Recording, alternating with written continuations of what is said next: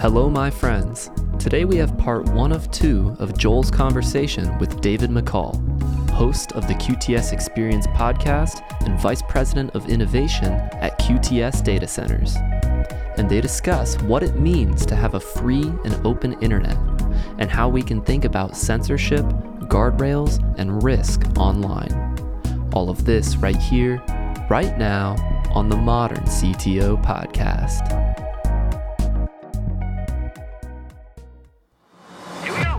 This is the Modern CTO Podcast.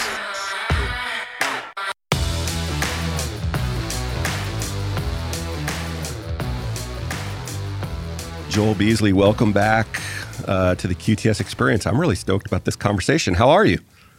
Dude, I am fantastic. Life is good.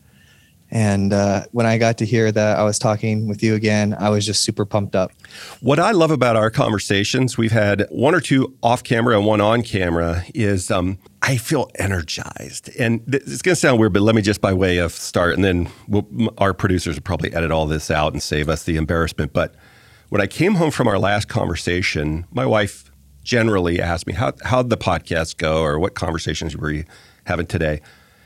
And I came home so geeked up from our conversation, partly about the guests and the things that you do on the show. I love it. I think it's really cool. And hopefully you'll share some of how that's evolved over the last year. I'd like to compare notes. But the other was just your personal story.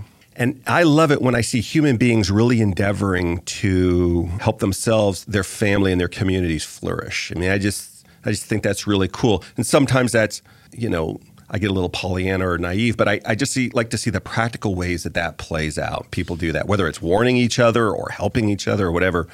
And so today I said, I checked my schedule. I get to speak to Joel Beasley. And she remembered, I mean, this is as close as she can remember. She said, yeah, the young man in Florida. That's how we were in our middle age, where I'm about 20 years older than you. So everybody's the young man or young woman from somewhere nowadays. But yeah, the young man from Florida. That's right. Am I not a young man? Anyway. But anyway, so I thought that was really cool that I was so enthusiastic from our last conversation that she remembered your name and that I was really jazzed about that. So welcome. Dude, I'm glad to be back. Yeah. My wife knows you too. Oh boy. She knows you as the one CTO who has had a fifth wheel. So I told her about all of that. And you know, we did a big circle around the United States over the course of like the summer. And every time we were stopping at a new spot, I was like, are we going to pass Dave on the way back? And we didn't. But I was really hoping we would, because I wanted to stop by and see your church, because I'd watched it live stream a couple times and we had gotten to talk. But life happens with those two little kids, man. They do. And probably even more interested in the church, although I love it. We got cool stuff going on. Is we've got four-wheelers, two-wheelers. We've got a big, giant backyard that's been overrun 7,000 times, so we don't care what gets hit and what happens. And we just, we got the Mölkky set, which if you've never played Mölkky, it's an amazing yard game. I'll explain what that is offline. The Finns invented it, so it's going to be a blast. Simple, easy. You can do it one-handed. I'm not saying I do it in an altered state of mind off of a good stout, but you can do it in a number of ways, a lot of fun, all that other stuff. But here's what I'm really interested to get started in. When we talked, you're the host of the Modern CTO, an outstanding, one of the leading technology podcasts out there. And I had been referred to you by a number of people in my industry, the data center industry, and then some other folks that I knew who aren't in telecom or data center, but they knew your podcast. They really enjoyed the kind of people that you got on there and the conversations. And you were, I don't remember if you were a year in, but certainly it was a lumpy year with the pandemic and you guys were working through that. From then till now, I don't want to miss the opportunity to hear how the show's evolved and whether it's the technical components of it or the guests that you're getting on or the things that you're talking about. Can you help catch us up? Yeah. Rocky, I want to make sure I pinpoint the right time. So right when the pandemic happened, I think that was March when things closed down. Yeah. I think we talked around there. Did we talk March? I think we talked in October. Okay. It was in the fall. October. Yeah. Okay. Yeah. So things with the business side of things, because we have about 11 employees here at the podcast. But at the time we were transitioning business models because of the pandemic. Mm-hmm. So before we were licensing content for leadership training, licensing the interviews, and then we switched to people paying to come on the podcast and we make them like deliverables. So we had that transition. And of course, you know, like all the up and down of entrepreneurship, but the show's changed in a couple of ways. I hired this awesome person named Yvonne, and she books, you know, just special guest episodes, like people that build underwater robots or an individual who's working on like nuclear powered submarines or cloning salmon, just random things. So that's about 20% of what the show is now. And then the other 80% is people looking to grow in their career. You know, how does the CTO of Verizon or NASA, how do they think about, you know, time management or, you know, leveling up in their career? And then we'll do some cool technical interviews too. Like we had Sir Tim Berners-Lee on, creator of the World Wide Web. So he came on and talked about like how the web is changing and what the future looks like. So we have like, those are the typical categories. We call it educate, entertain, and elevate. So that's how we look at each episode. Where have you found in the last 6 months as you've worked through that, whether it's a special episode or a current episode, where when you were done, you just said, what just happened? Like I went in with a big idea of something, the tech, the person, a philosophy, maybe sometimes, I don't want to use the word confrontational, but there are times I have guests on that I know a little bit about them and I don't necessarily agree with their perspective, but I want to hear it. And it's not a contentious conversation, but it's, you know, we don't always agree. What of those conversations have you come back saying, that was a surprise, hopefully in a pleasant way? It happens a lot. We definitely have, like a week or so ago, we talked to somebody and it was just, you said in the team meeting that it was like one of your favorite episodes ever. I have a suggestion for you of one of mine that's a pretty recent one that just left. John Lennox. I think that was the one. I don't know if you can see this, but in my notes, Martin Ford, futurist, robotics, and UBI. Yeah, both of those guys. Dude, I got so many... Like people reach out and stuff after certain podcasts and, you know, they can listen to the library at any point in time. So I get feedback across the board, but I have never gotten as much outreach and personal LinkedIn messages and personal direct emails as I've gotten with John Lennox episode. He wins the most outreach after an episode award. Yeah. I've listened to John many times. Never even occurred to me to invite him on the show, because one of the things that I talk to people about all the time, it doesn't always, not every episode we record makes it to the show for one reason or the other, but the ethics of AI. And that's one of the things that I love John, you know, as a mathematician, a classically trained mathematician, a philosopher. He happens to be a Christian apologetic person, which, while that's my personal faith, it is the way that he walks through with reason, and he's very engaging, I thought, in that he's no more against AI than he is against a hammer. Like it's not for or against, and he makes that point very elegantly over and over and over. He just helped to challenge me to think about and really resonate with a lot of other thinkers that I've been talking to, how when we apply a tool in a very specific focused way, this is where it probably could change the world, will change the world, mostly in beneficial ways. When something has the power of the gods, but no moral ethic, and you have no agreed standard of a world acceptance. For example, if you're a small country and you don't like how trade deals are going, you can go to the WTO. If are health issues, you can go to the WHO. If it's a diplomacy thing, you can go to the UN. There are places and agreed upon things, and there are barriers and boundaries. But some of this tech doesn't have that. And I like, John didn't tease all of that out, but he really got me to think about a number of things of critical thinking, whether we agree or disagree with him. It was a brilliant conversation. It really captured my imagination. I thought he was a genius. He is a genius.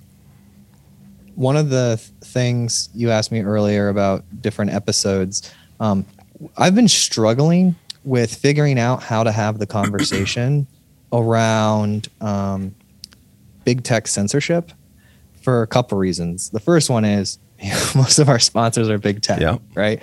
So like you want to be careful about like how much you beat up on a topic.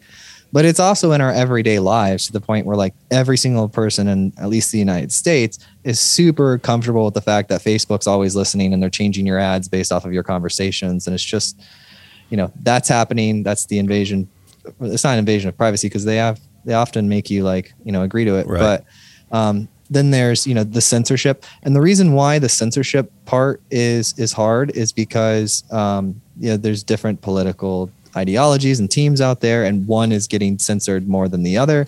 And so I was trying to have that conversation in like a really roundabout way, but I did a couple interviews and we didn't air the episode mostly because, you know, they had very strong opinions and they kept coming back, like every argument or discussion point on big tech censorship led back to something that was political. And I'm trying to like not make the show divisive.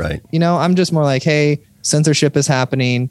It's definitely the Wild West out there because, you know, we make laws in arrears to like massive issues. So I just am curious, you know, what the current thoughts are about censorship. It's a hard thing, you know, even like Facebook, they're like, oh, we want to be better, but like, what do we do?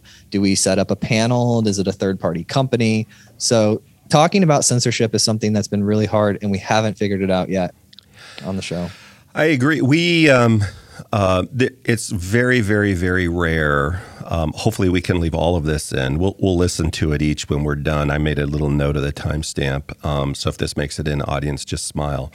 But it is, I have zero interest in making anybody look bad or, you know, we live in the world. I you know, my name's not on my podcast. I work for an organization and we, not just our sponsors, but our friends, our customers, our whatever, are, you know, the entire world of data, right? The data is the commodity of the whole world these days. And that takes a million forms from very, very, the largest companies on earth to minute niche players.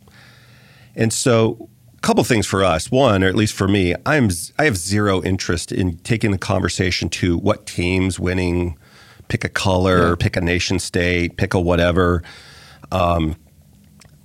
number one. Number two, I have yet to come across, I'm sure it happens, human beings being human beings, but everybody that is in my layer one, layer two, I don't know about layer three circles, I think are people of integrity and they're hardworking and almost all of this, even with some of the documentaries that have come out in the last couple of years, a lot of those folks are like, look, most of this is unintentional. The algorithm's doing what they're doing. Kind of like when we first made airplanes, the focus on the regulation about, you know, parts and maintenance and routes and air traffic control was loose and there were things that didn't work well and sometimes the technology failed or people manipulated things. Even early days of media, there have been things, what gets into the newspaper, what got onto the front page, what was in the television news. And so we sort through it over time, generally speaking. To me, to kind of take that discussion and go further, there is the big idea, I think, that is people we need to think about. And that is, here in the West anyway, my only personal experience, we all have an agreement with any of the technologies that we use that are free. They, and our governments, you know, they are listening to phone calls. They are, hopefully they'll listen to this show and drive my viewership up, but they're listening to, they probably already done it, said, we don't need to waste our time anymore. Let's save resources and move on to something else. They read our text. They do all those other things and we know it. That's not particularly concerning to me. Once upon a time in my life, I was really worried about it. Now there's so many things that are going on that, that's not as interesting. What is interesting to me, though, is that there are parts of the world where that data, those systems, not so much in the West, the EU or the United States or Canada, but in other places where they're centralizing that data and then they're taking it and they're saying, okay, now I'm going to give you a credit score. Now I'm going to give you a social acceptance score based upon your behavior or this data. You and I could travel to where we want to travel. We can say pretty much anything that's not treasonous. It may cost us a job or whatever, but we have a lot of freedom even within this oversight and there's things that they're monetizing and they're using or whatever. But there's no threat to us, really. Not if there is, it's a long-term existential that people are pontificating about. And I don't know. I once looked at this history of the last 200 years, and we could probably go back to the original days of forming bricks to build pyramids, and they were saying the same thing. But in terms of practical, everyday impact, for us, we're not really experiencing an influence of that. Well, we are, but there are parts of the world where that data is, I don't want to say weaponized, but it's almost like that, but that it's being used to impact what people can do, where they can go, what they can buy, how they can consume things. And then scarier version than that, in some places, if Dave McCall is labeled as less credible, less desired, you're down in the yellow score by whatever that centralized government or data says, the people connected to me are then impacted. Their score is reduced. If you sell to me on the books, if you do business in any way with me, if you are affiliated with me in my social media or whatever. I know you recently had a retired FBI or ex-FBI person on your show, probably many of them in that world. Oh, Mark. Yeah. So Mark, he got raided by the FBI. Well, I didn't get to listen to that podcast. I just saw that he was on there, but I've got friends that have retired from the FBI. I know a number of them, and we've talked on the show, although we haven't released the podcast yet. It's going through post-production, with Charlie Mariota, who's talking about, look, there's things that are going on in the world where, we don't chase down bank robbers very often anymore, and even the domestic things like ID theft and things like that, they're important. But as we look on the horizon, we're looking how data is being manipulated, not just physical threats, but nation states are using these things or other people. And so it's a really compelling, interesting conversation. And this power lives in, hasn't had a lot of government oversight. And I, as a libertarian, for me, I like enough. I want an inspector to inspect my home. Nobody wants no regulation. That's not going to work because then we have unsafe places to live. But what's that right balance of oversight and entrepreneurship? And so I just think that's fair to ask the marketplace. But I'm watching these things happen around the world, or at least I'm starting to hear them and learn of them. What is it that happens with this stuff when it goes beyond just the how do I customize your experience when you go to the store or you go to a show or whatever, so that I'm feeding you things I think that are interest to you? Because at the end of the day, that's what they want. They want to make money and move things and whatever. And it becomes more I want to limit you. What's your idea? Okay. So let's say like we were starting from scratch, right? With the whole internet and everything. Right now, let's just use Facebook. Okay. Because everyone knows it. Right now, Facebook, they are both the data store and the filter. Mm-hmm. So they store the raw information and then they filter what's accessible based off of their community guidelines. And so they have community guidelines. Mm-hmm. You go over to Spotify. They are the data store and the filter, and they have community guidelines. The internet was built to be open and free. At the same time, we all agree that there are things that need to be filtered. Mm-hmm. However, what should be filtered to what degree varies greatly based off of local culture. Mm. And so one of the things I thought of is if you could make all of the popular sites raw data stores where you can post anything, and then a new layer of technology emerged that were filters. And you could sort of subscribe to these filters and they would have similar values across all of your data interactions. That could be really interesting because then I could make one, I could have a whole profile for like a church filter. Mm-hmm. So, when I'm in that filter, it's all things that would be acceptable to them. Mm-hmm. In that community, I can have a technology leader filter, and they're filtering out the worst management ideas and, pumping up the best management ideas, and there's transparency there. I think that could be an interesting world to live in. I think everything's just really new. And so we're watching the pains of they're trying to decide what's great for everyone, right? Where the way you win is decentralize it and empower individuals and communities to decide what's right for them.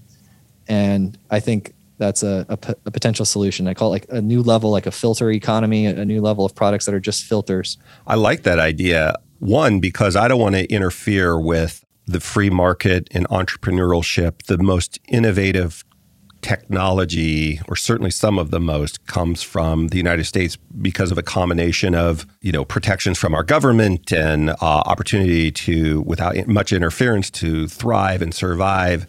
And we're not saying this. I'm not interested in, it doesn't seem to me like I'm not interested in the conversation of let's demonize some group or whatever. So I want them to have that ability to do it. At the same time, I do like that idea of, can I apply a filter, which then allows me to modify my experience to what do I want to stream in? What do I want to stream out? That already sort of happens a little bit though. Like, you know, if you go, I love Meta or Facebook. I use it though. I don't post a lot. I use it to keep up with my disc golf groups. What tournaments are happening around me? What's going on in the world of dirt bike racing? What's going on with this group of friends of mine or family or whatever? Things like that. And I don't encourage, in fact, I may even discourage or remove material or things that come into, whether it's a person I know that's constantly injecting it into this experience that I want to have. But anyway, the ability to have a smart filter, almost an AI-driven filter that can learn me and tune to me over time, almost like a Pandora. This is, I've given you the, you know, Blake Shelton radio or whatever. And over time, as I'm thumb-upping and thumb-downing musical experiences, it can roll it in and help me to, one, still discover new music because it trends like these other people I've given a thumbs up to. I've given away some of my sovereignty and data so they know things that I'm liking, and that's okay. I want them to feed me more stuff. But I still want Pandora to be able, or whoever, to Spotify, to make the best program possible so that I can enjoy the development of technology. I don't know that we figured it out yet. Lennox said, you know, one of the things, and he's not the only one, I've heard this some version of this many times, that technology moves so fast in these particular areas and it's just constantly accelerating that it's, you know, we're gasping to catch up and just keep up with it, you know. I have a whole team of people that just try to keep up with it to figure out what we should have on the show. Yeah, it's hard. How do you determine that? You were right. Well, I want to talk about something I think you were right. You see this filter concept emerging. It's like, if we go back to caveman times of the internet, right? You had a like button, right? And it tried to do everything from that like button. And then we started following people, and then people were acting as our filters. Oh, I like the way Jocko thinks, or I like the way David Goggin thinks, or Joe Rogan. So I'm going to follow them, and then their content's going to populate my feed. I might like 60% of the way they think or whatnot. So we're kind of already organizing the internet like this. We're trying to do this. I just haven't seen specifically a set of tools that could come out that you could like subscribe to a certain culture or set of values, and it would transcend the platform so that, you know, you see on Facebook now, which is great, and Instagram, which is fantastic. They started doing this thing where, well, first of all, I had suggested it in year one of the show and people told me I was stupid, and then they started doing it in year four. But they started asking you, like, what do you want to know more about? Like, click a tag or you know, if you're scrolling through Facebook, it'll randomly be like, hey, do you want to see more of this? And it'll show like different tags that you can tap on. It'll ask, do you want to see less of this? And you can do different tags. So they're getting there. I think we're on that progression of the individual companies allowing you to sort of craft the algorithm the way more intentionally. Right. Well, I think that path we're already well down. I just think it would be cool to like not have to train every single platform about, you know, because it takes a while for that Pandora to figure out the thumb up, thumb down deal.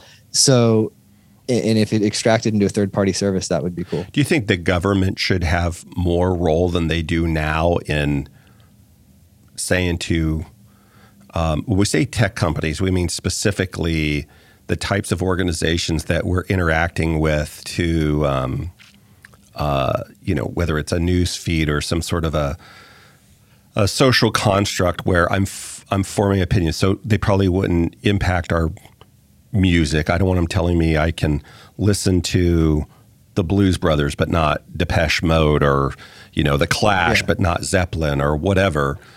How do you imagine that? Is there a role for them to play there, or not so much?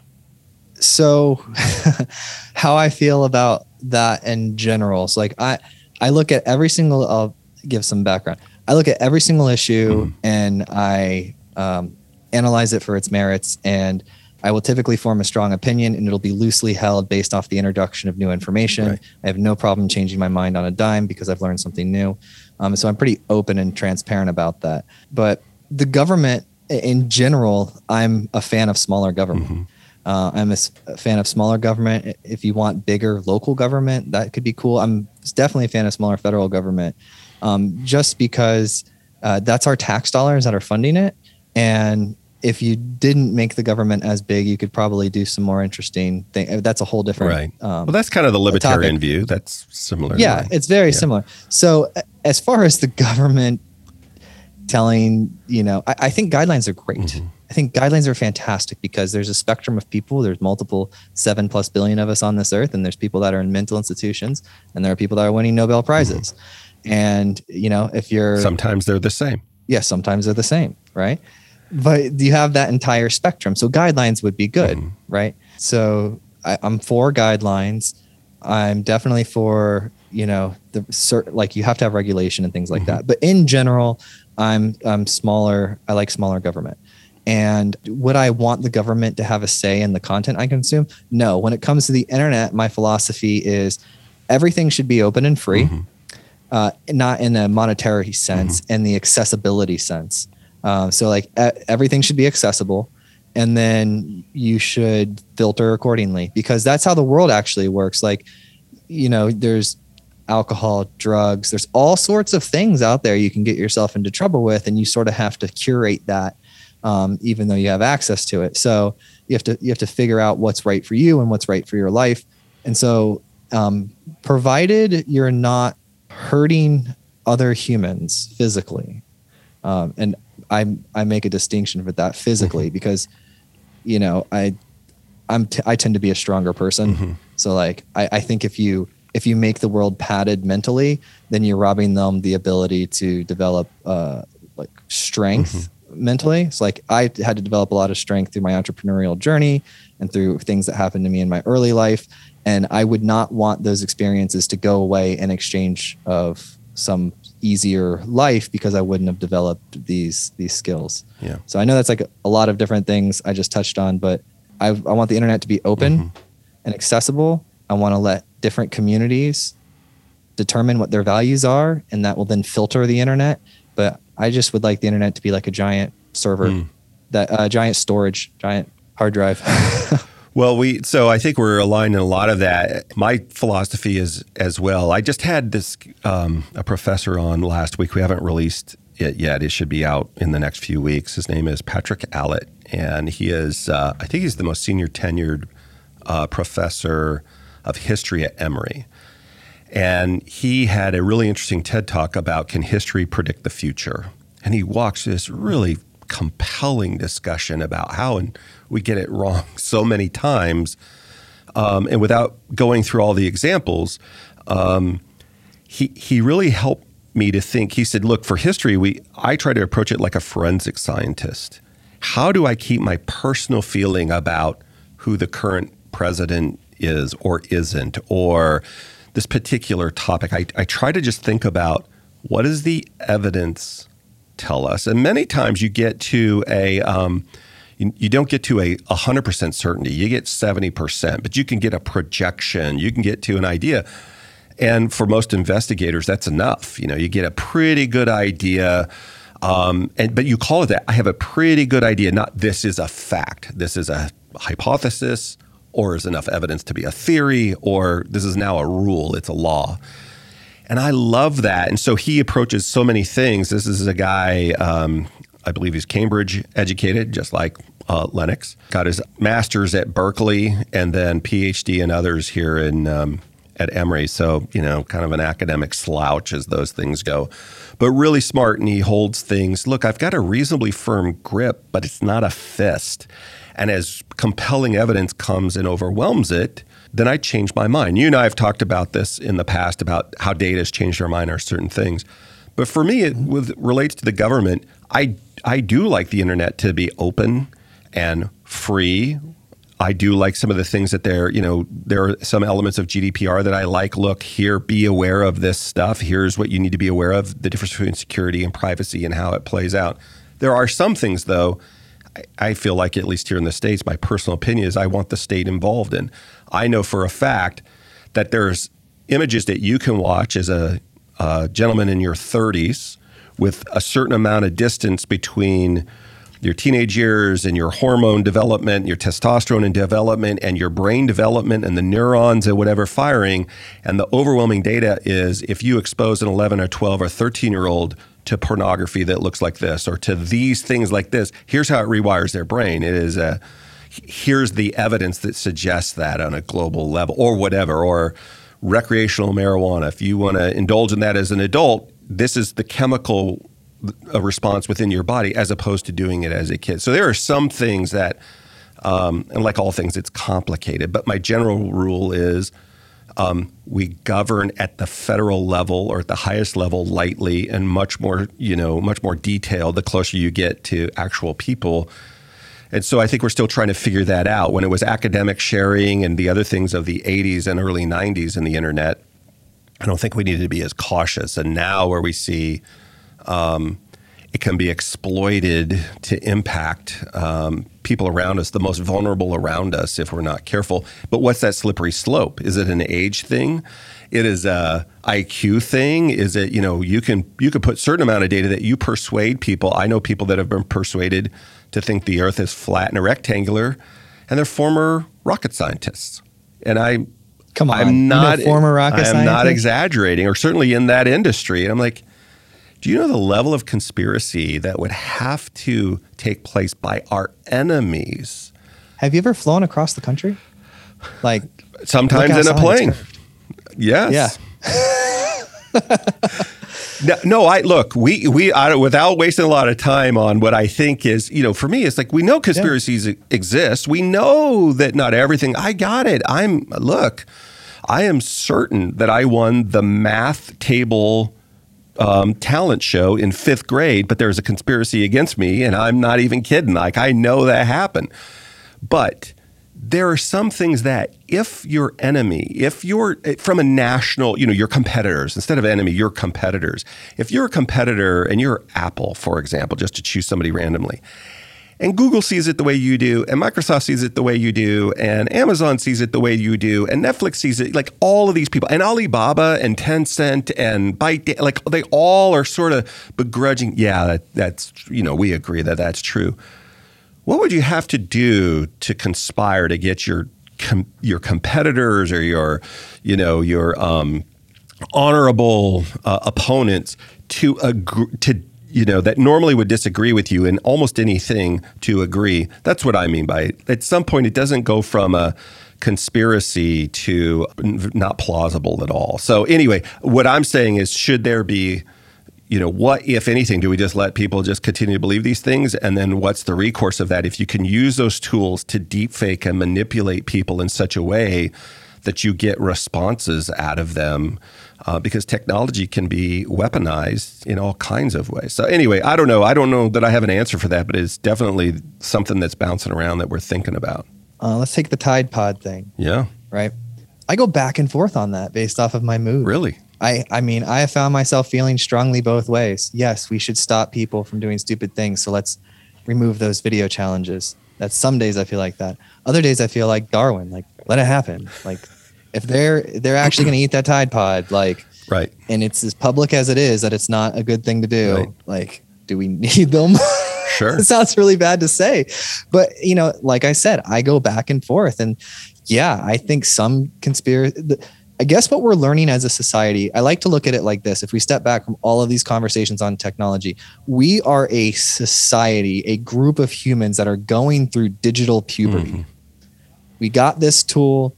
It's new within the past 20 years as far as like the modern use of it and the application with the common person. And we're just figuring it out and we're experiencing all the pain. So what I've been thinking more about lately, talking with our producers like Adam and, you know, different things, is that my general default stance at this point in time is that the best way I can impact society is by having conversations to figure out what we agree on, because we've lost our, as a country, we're very divided, and we've lost our homogeneity, if that's a word, you know? So I'm less interested in arguing or discussing like more specific points than I am figuring out like, what do we agree on? Like, what do we agree on? And those are tough conversations because people openly disagree about certain things. Like, I mean, if you look at some of the quotes from, I think his name is Anad, the CEO of Twitter, I mean, he's openly saying that we need to censor this stuff and control the conversation for the good of whatever. And it's like, well, yeah, but I mean, it's your values you're imposing on the world, and forget just within America, look at the world at large, right? And I've been trying to think of different ways like that some of these problems can be solved. One of them is like all the tech companies emerged from like a very specific location, and that location had specific values. And then now the whole entire world uses those things. So I don't think that's a conspiracy. I think that's just what happened. But I think that most people, like I said earlier about the filters, have done a better job of like putting the power into the hands of the local people, which I'm really grateful for. And also, to your point earlier, I know a lot of these people, and I would say 95, not even 80-20, 95%+ of the time, they're the most compassionate, loving, intelligent people that are trying to push mankind forward. And this is sort of like the heat dissipation of a system operating that we're dealing with. It's like, you know, Einstein did, you know, his 9 math problems and the 10th one was wrong, and everyone focused on the 10th one. And he said, yeah, you completely ignored the 9 things I did right, the 9 problems I solved correctly, and you all focused on the one thing I didn't do.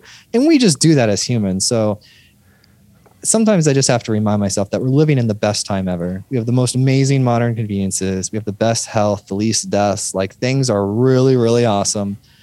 And we just tend to focus on what's not there yet, which is fine. Yeah. You know, let's err on the side of less rag and imposition and work our way towards a thing that, you know, that works. I'm a big fan of the innovation that's coming out of, you know, the world of technology. Lennox talks about, his example was about the lungs. I've heard it in the world of radiology that, you know, if you put this data out there, you know, the AI and the machines can run through it and look at all of these markers and help give you a diagnosis, not just to what's going on, but what's the best possible documented path for you to flourish based upon your genetic makeup and your environment that you live in and all these other things. And some of that is, many things are communicated, to your point of, you know, they get they get this overwhelming majority of things right. And then there are some things that are a burr. And I'm not trying to minimize, some of the burrs are pretty big burrs, but they have these massive platforms. I don't want to stop platforms because we're figuring out this other stuff. But I do think there's not so much about a platform, but I don't want my, you know, when I was a kid, my parents would drop me off at the library. It was a different time and era, but I could go to the library and we're there with, you know, some of our classmates, and but I didn't have to worry that if I got on the word processor that I could access something on the internet that wouldn't be allowed at their home. Or, and I don't mean reading The Lord of the Flies as opposed to, you know, whatever. There are things that sort of the community agreed upon. This is what happens in our library. But it was, quote unquote, a safe space for whatever that is, as opposed to, you know, the internet can be a whole bunch of stuff. So I do think that there are some, and I don't know if it's you know, the role of government exclusively, but whatever that combination of things, of filter, whatever, that helps us to check and make sure that, or ensure to the best of our degree, that we as a group of people agree on certain things. We agree on an age for drinking. We agree on an age for driving a vehicle, on age accountability. If you cause physical harm to somebody else, you know, and you go into the court system. So there are agreements that we come to. I love the biggest idea of the internet is free and open, but there are some parts of it, I think, that we allow those vulnerable among us to be impacted in a way that I prefer not to. I don't know the answer to that is, but it's... yeah, most of these things don't have great answers. Like, you know, one of the United States of America was founded on this concept of freedom, free speech. And we all understand the conversation of like, okay, well, they're a private company and whatnot. My counter argument to that I haven't heard from anywhere else publicly is when they want to enter other countries, they adhere to their culture. Yet they don't adhere to the culture in which the country they were born and operated is. And I get it. They want to, you know, you want to change culture or it's going to, culture evolves anyways. It's not static. So, they're just hard conversations to have, and we're just at a point in life where, you know, we're at a hard moment. And so I'm definitely not the person to scream and yell. Like, let's just say for conversation, David, that like I have a very rigid specific set of views, and all of my views got classified as conspiracy, and they all got shut down by every algorithm. I've already written that down right over here. Joel's views are conspiracy. You gotta train your ML later. So like, let's say that happened. I would be like, you know, I'd be like, that sucks. But then I would just say like, you know, what's the path out of here? What's the, like, what would need to change? Why did this happen? Why am I thinking this way? Why are all my thoughts that I'm thinking this way so unaccepted by these other entities? And I would just get like really introspective on it and try to figure out like what we can do, like what the next move would be. Do I need to change some of my thoughts? Do I need to change some of my mind? Or am I right? And somehow I've just become the minority, in which case the minority never goes away, right? It's always this constant struggle from the 20 becoming the 80 and the 80 going back to the 20.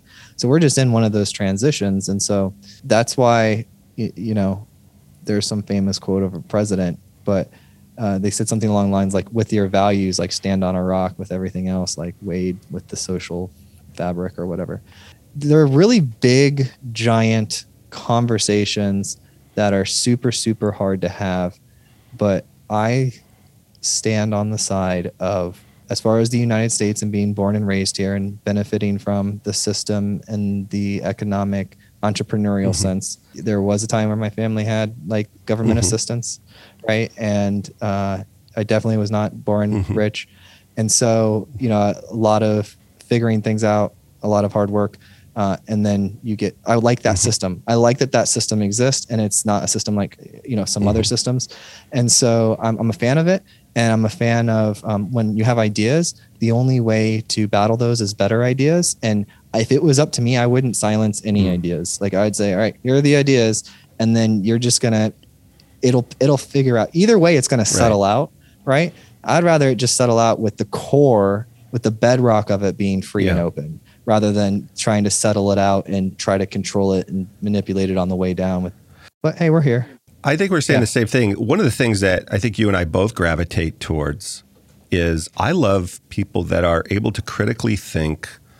They're elegant at expressing it, or eloquent at expressing it, and they don't necessarily agree with me. Like, they're not unreasonable people. They just don't agree with me. And I'm drawn to frequently areas of technology from really smart people who say, look, here's how I believe this particular tech is really going to help us. And other people who are equally committed, that are equally reasonable and researched and peer reviewed and credentialed, say, well, have you considered these things? And I'm allowed to hear the contending against my predisposition to believe, so I can chew on it. And sometimes it pries an idea out of my hand, or it changes the shape of it or whatever. Other times it confirms what I already had come to resolve for me.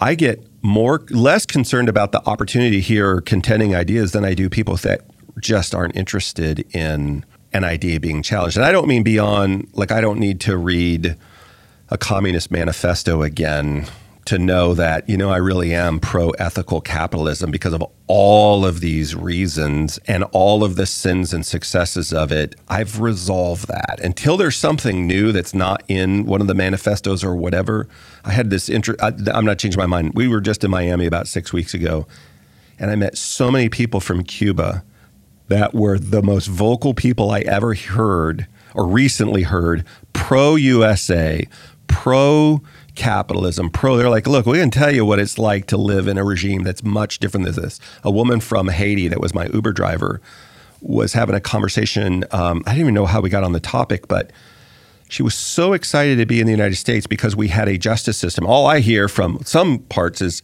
how horrible our justice system is. She said, are you kidding me? Where I'm from, you don't get a jury of your peers. And she went through two or three examples of gross injustice against women and gross injustice against certain indigenous groups because of their social status and their indigent compared to, and they were all the same color people. This wasn't that, but it was ethnical. We're going to invent words while we're here. Yeah, I love that word. Today's word is ethnical. Yeah. Right after we watch Fraggle Rock. But anyway, so it's, you know, it's this stuff, and it just reminds me, we are the greatest, we have, and I don't mean to rest on it, but we have so much opportunity and so much great things here. And it was built on a foundation of private property, free speech, free enterprise, entrepreneurship, opportunity. And so we also have a challenge, you know, a requirement to safeguard those things as we go. But I think that the challenge, at least as it comes to tech, is sometimes it can race so far ahead, so fast ahead of us that it's not just that we're trying to play catch up like in a newspaper era or in a telegraph era or the age of steam. Okay, let's change how we're doing this stuff. You know, famously, rivers catching on fire from kerosene just being dumped out and destroying, and, you know, and so the world had to respond and legislate and fix that. But it wasn't, the consequences weren't so dire that they couldn't be rolled back pretty quickly. In some cases, it feels like, wow, we could really get ahead of ourselves with some of this technology that, you know, how do we keep up with it? And if you're a government institution or even a local civil group, how do we keep up with all of the potential interruptions? Interesting times. Why are we in the tech business? Because we love it. I love tech. I love it. I love it. It's, you get to solve problems. I find most of the people in tech are extraordinarily reasonable, and like I have no problem taking I can have a very strong view about something, and you can say, hey, we want to debate this. And I'm like, okay. And they're like, well, we want you to debate against that idea, and we're going to stand for it. And I was like, all right, I'll go debate the other side of it, because, you know, people have good intentions and there's usually great ideas on both sides. And there's usually some logic behind both. And so I don't write people off that don't think exactly like me, because every time I've ever dug deep into the other person's argument, they have some part of something I agree with, or truth, or a good point. Patrick Allitt, this professor I was telling you about, blew my mind the other day when he said, at what point in the American Civil War was the last point that the South thought they were right? And I started thinking about, like, what do you mean? And he said, as a historian, we all today, hopefully, would look at the abhorrence or the condition of slavery in horror. This is a horrific thing. At some point, human beings, and it's so easy for us then to project upon classes of people, you know, a particular motive or whatever. And he said, one of the things, I don't want to put words in his mouth, but so I'm articulating as I was thinking about it. He said, if you think about it, he just chose that one because that's part of, you know, our recent tragic history.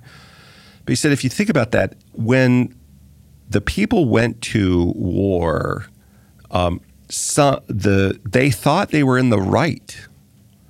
People don't go die for something they don't think they're right about. Like, this is right. This is right for me. It's right for my neighbor. It's right for these other things. And this happens. This isn't white America. This is the whole world has done this over all of history and time, right? Time, yeah.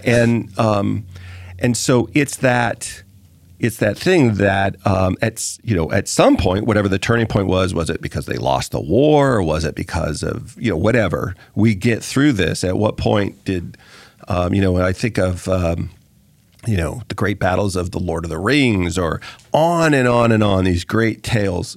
When did one group believe that they were in the right and the other come to understand they were in the wrong?